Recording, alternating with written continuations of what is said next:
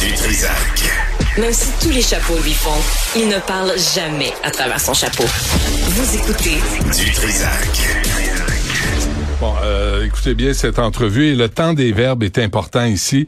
Euh, Daniel Laframboise était accusé d'agression sexuelle, d'agression sexuelle ayant causé des lésions corporelles, de transmission de photos intimes sans le consentement de l'une des plaignantes et d'avoir agi dans l'intention de harceler. Il était poursuivi pour six chefs d'accusation, soit deux pour chacune des victimes alléguées.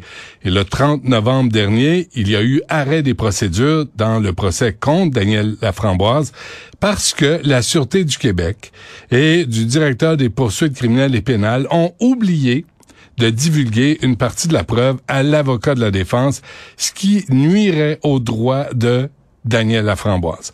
Avec nous, Joanie Belmar Saint-Georges, qui était euh, la principale victime, présumée victime, euh, doit-on dire, dans le procès de Daniel Laframboise. Ça se passe à Rouen, euh, Noranda, en Abitibi-Témiscamingue. Madame Belmar Saint-Georges, bonjour. Bonjour, M. Dutrisac. Bon, euh, vous avez, vous d'abord, vous avez demandé, euh, on va parler de, du cas dans un instant, mais d'abord, vous avez demandé la levée de l'ordonnance de non-publication qui protégeait votre identité. Ça a duré cinq semaines, le témoignage.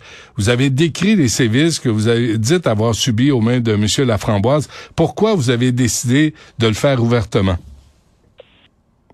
Ben, écoutez, euh, j'avais besoin de me, me libérer de ce secret-là. C'était tellement lourd à porter que j'avais envie de que ce soit plus juste mes épaules. Et euh, c'était comme un besoin que j'avais là dans, dans, ma guérison, entre autres. Mm-hmm. Euh, Madame Belmar Saint-Jean, et, le, camp de la honte euh, doit doit changer de côté là, moi, dans cette affaire-là. Je comprends votre demande de lever l'ordonnance de non-publication. Expliquez-nous au, au profit des gens qui nous écoutent. Exprimez-vous sur ce que vous avez vécu.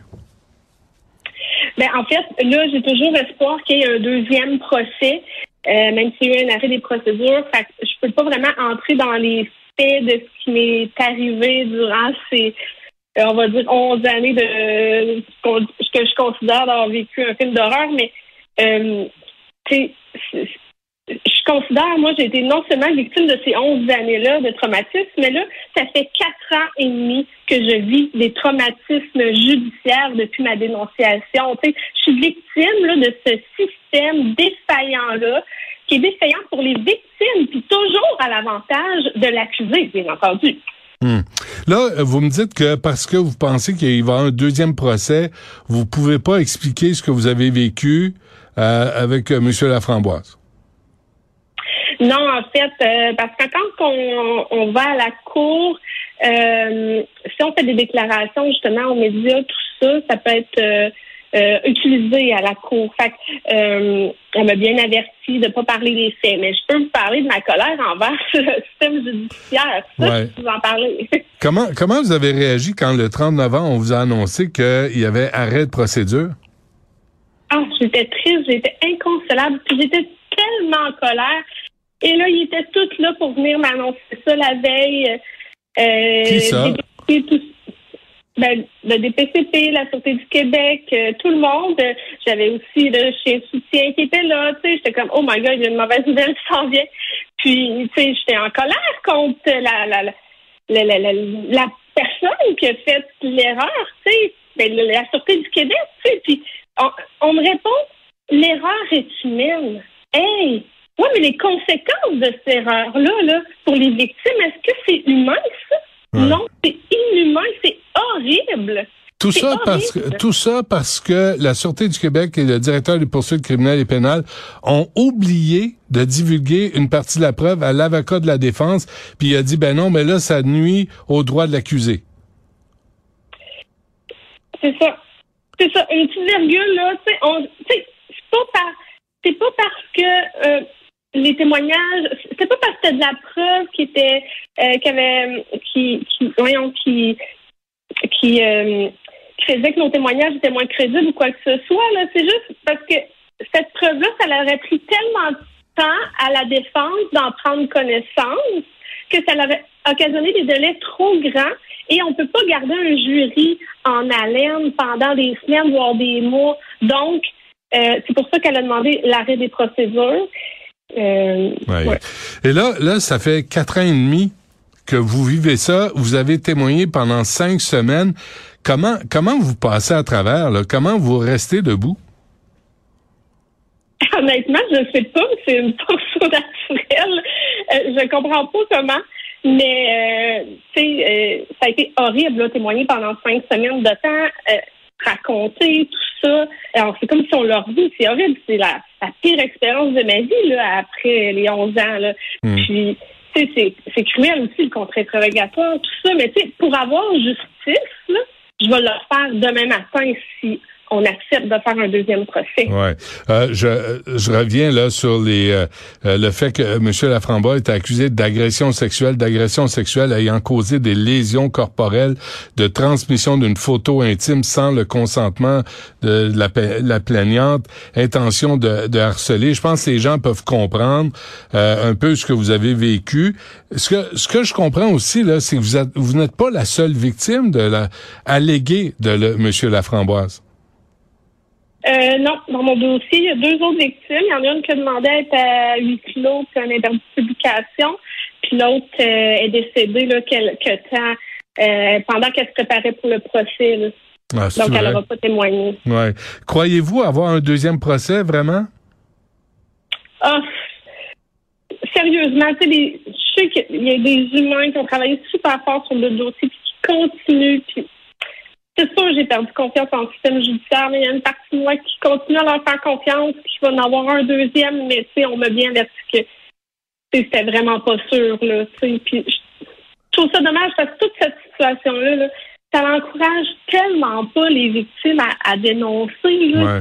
possible, là, tu sais, puis tu sais, malgré ça, j'invite pareil les victimes qui ont, qui ont la force, qui ont le goût de dénoncer, de le faire, parce que c'est triste, là, mais c'est nous autres qui va défricher le chemin pour que les choses finissent par changer, tu sais, pour, Mm. pour les prochaines générations, pour nos enfants, nos petits-enfants, tu sais, dis bien prochaines générations, parce que ça changera pas dans les prochains mois puis les prochaines années, là. Mhm. Changer la justice, là, ça, ça a pas de tortue. Tu sais, puis Mais êtes-vous... s'il y a des victimes. J'ai juste terminé en disant euh, que s'il y a des victimes qui veulent aller euh, porter plainte, tu sais, faites-vous aider par les calacs, par euh, de l'aide, parce que c'est horrible là, comme processus? Ouais, il y a, y a du soutien. On va y venir dans un instant, mais êtes-vous, êtes-vous, pensez-vous être capable de, je- puis je peux juste imaginer ce par quoi vous êtes passé, mais pensez-vous être capable de re- un, un autre témoignage de plusieurs semaines, Mme Bellemare Saint-Georges, à révéler les détails, à révéler ce que vous avez vécu. C'est, c'est- je, je, peux pas imaginer euh, ce que ce que ça doit faire pour passer à travers ce, ce moment-là, là, pour dire verbalement de, pour verbaliser ce que vous avez vécu. Ben, il y en a qui me disent, voyons, Joanie, on n'en revient pas de la, femme que tu es, malgré tout ce que tu as vécu. Honnêtement, je sais pas où que je trouve la force, mais je, je vais la je vais la trouver parce que trouve que c'est important. Tu sais, il y en a des victimes qui n'ont pas la force puis qui sont pas capables. S'il n'y a jamais personne qui se lève debout, là, les choses ils changeront pas. Ouais. Puis ça, vous, la- vous avez appris ça. Vous, vous voulez parler du euh, le rapport rebâtir la confiance dans le système judiciaire. Euh, ça fait Oui. deux ans, ça a été déposé. Vous, euh, c'est pas ce que vous avez vécu là? Ben non, on a plutôt brisé la confiance. Tu sais, je trouve ça drôle parce que tu sais, ça arrive pratiquement jour pour jour, là, que ça fait deux ans qu'il a été déposé ce rapport, ce rapport-là, là, avec 190 recommandations, dont s'assurer des effectifs nécessaires, tant la SQ qu'au DPCP. Puis l'erreur qu'il y a eu, là, euh, tu sais, moi, là, c'est une enquêteur qui travaillait sur mon dossier. C'est pas normal qu'il ait pas mis une équipe d'enquêteurs, c'est une enquêteur d'ici de la région. Pourquoi ça n'a pas été des enquêteurs spécialisés de Montréal qui se sont occupés de ce dossier-là? Ça aurait, été, ça aurait dû être automatique. Un dossier de cette ampleur-là, complexe comme ça, qu'on n'a jamais vu, avec des preuves informatiques, des, des ça, c'est pas normal qu'il y ait juste eu une enquêtrice là-dessus. Que, que du, et, et ce, et ce que vous avez vécu a duré plusieurs années. Et en plus, il y a deux autres euh, victimes alléguées. Ça mérite un peu plus d'enquête?